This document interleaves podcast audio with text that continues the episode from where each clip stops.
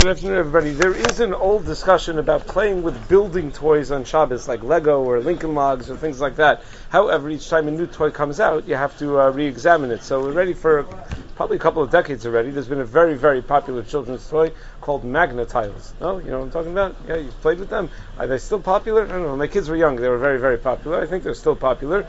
And uh, the uh, they're, they're, supposed to be like the ultimate Shabbos toy.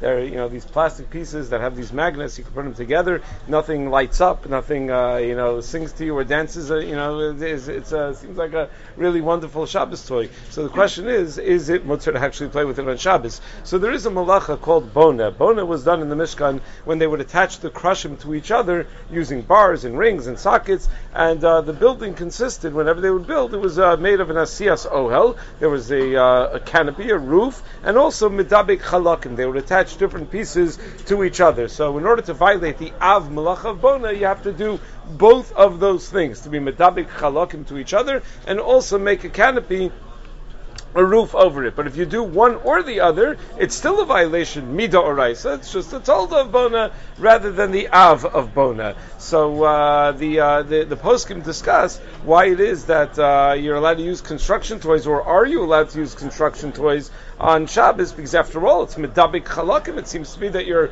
you're attaching different pieces to each other. So poskim are uh, by and large makel because it's only meant to be assembled for a short period of time. That's what Chasam Sofer writes in Orach Chaim Simonai Zayin and that may not be Bona at all. And the Taz in Simon Yud Gimel, Sukkot Zayin, says that when you have something that's made to always be put together and taken apart and put together and taken apart, like a door, you open the door, close the door, open the door, close the door, that's Derech Tashmisho, and therefore that's not considered to be a violation of bonus. So certainly something as flimsy as Magna-Tiles, where clearly it's never meant by Lego. The problem was that sometimes they would have like these Lego palaces and you'd build an airport and, you know, would stay that way for like months at a time and you'd show it off to everyone. But, uh, but with Magna tiles, they they come apart as quick as they put them together, even much more quickly than you put them together, and uh, they don't last very long, and it's made to be that way. So it would not seem to be that violation of Bona. However, there is the other half of Bona, which is Asiyas Ohel Arai. So there's a lot of uh, room to be made with something so flimsy as far as Bona, but making an ohel is an entirely different story. Why is it an entirely different story? So we, we know that it's an entirely different story, and that even something very flimsy is a violation making an ohel from the Gemara itself. The Gemara in Eruvin Daf Kuf Aleph gives several examples, four to be exact, of things that violate this Isser of Asiyas Ohel Arai, which is Nisr Midrabanan of Bona, because it's so temporary. Number one is if you construct a fire on Yom Tov, you're not allowed to pile logs on the side and then put logs across the top, because those logs you're putting across the top is Asiyas Ohel. Second example the Gemara gives is if you make a bed frame and then you put a mattress over the top of the frame, that too is Asiyas Ohel. Third example the Gemara gives is if you're stacking barrels and you put two barrels on the side and then one barrel running over the top of the other two barrels, that too is Asiyas Ohel. And the final example the Gemara gives is probably the biggest chiddush of all of them, is that if you stack eggs on top of each other, that too could be a violation of Asiyas Ohel. So if you have two eggs on the side and one egg sitting on top of the two eggs, where there's a hollow space between the two eggs, the Gemara says that that is Asiyas Ohel. Now clearly, in order to be a CSOL, everyone agrees it needs to be a tefach, tefach wide and a tefach high. So as Chazon Ish points out, these are Chazanishir eggs, right? These are very, very big eggs. If you're going to end up with a tefach of space in between, tefach is like four inches. So if you're going to end up with a tefach in between, then, uh, then, then that would be a problem. So when you're dealing with magna tiles, there are two size tiles. There are the two inch tiles and the four inch tiles, right? So if you have the small tiles, you can make an ohel that's only two inches by two inches. That there's no shiloh whatsoever. That's not a CSOL. But once you're using the four inch tiles, the big magnet tiles, um, then you run into trouble uh, with making an ohel. So any temporary ohel that's at least a tefach wide and tefach off the ground has the potential to be a problem. But there are really two types of ohel.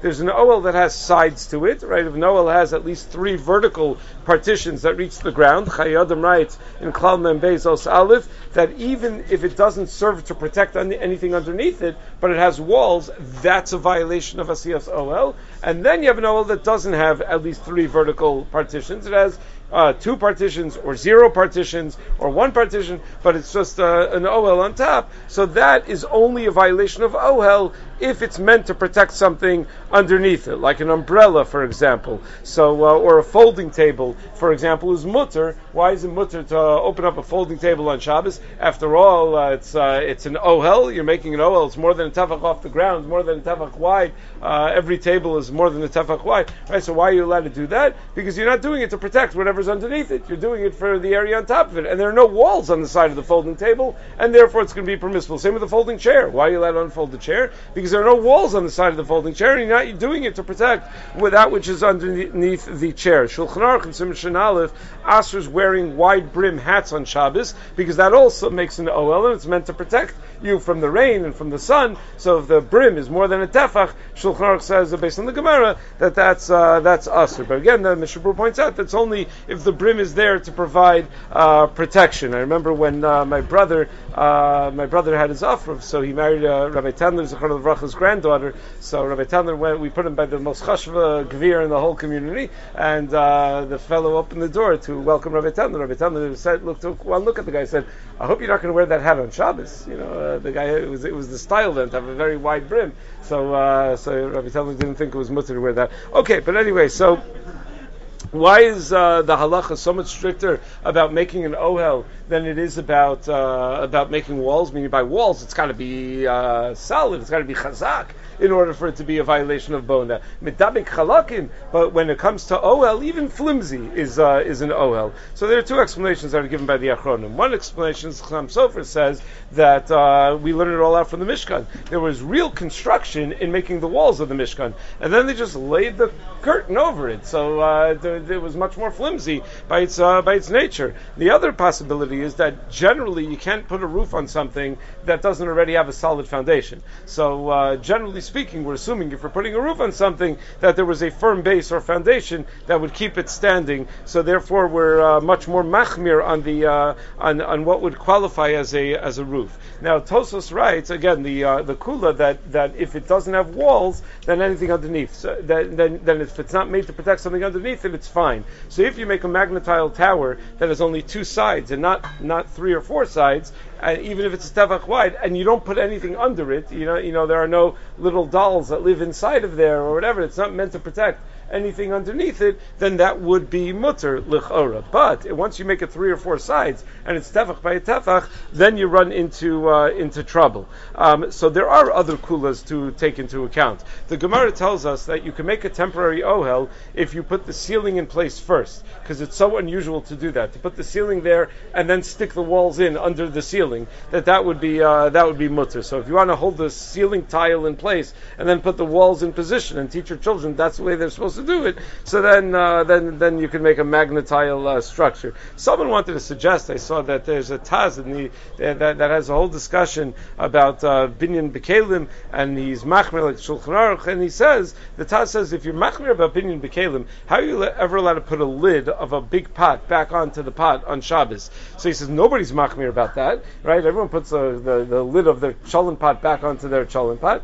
So he says that Chazal only asks for putting a cover on something when the cover is not designated to be used as a cover for that item, like a cloth that was used to cover a barrel. In, in, in that case, the, the, putting a non-covering item on something else as a covering, that's called making something a new roof. But that which was already designated to be a lid, to be a cover for something, and then you're using it for what it was meant for, as a cover, as a lid, that's not going to be a problem. So is there room to suggest that uh, Magna-Tile, that each tile is designated to be a cover for, uh, for something? So that's uh, difficult uh, to say because uh, they're however you want to construct them. None of them are meant to be covers or sides or walls or whatever else. It's whatever the kid feels like feels like doing. So there is room to be machmir by Magna-Tiles because the fact that the walls of the ohel are built now, much like setting up the barrel to be covered, is uh, is is a problem. And uh, very often you're left with a tefach by a tefach. In fact, in the Orchos Shabbos in Parak Tes Sif Yud Gimel,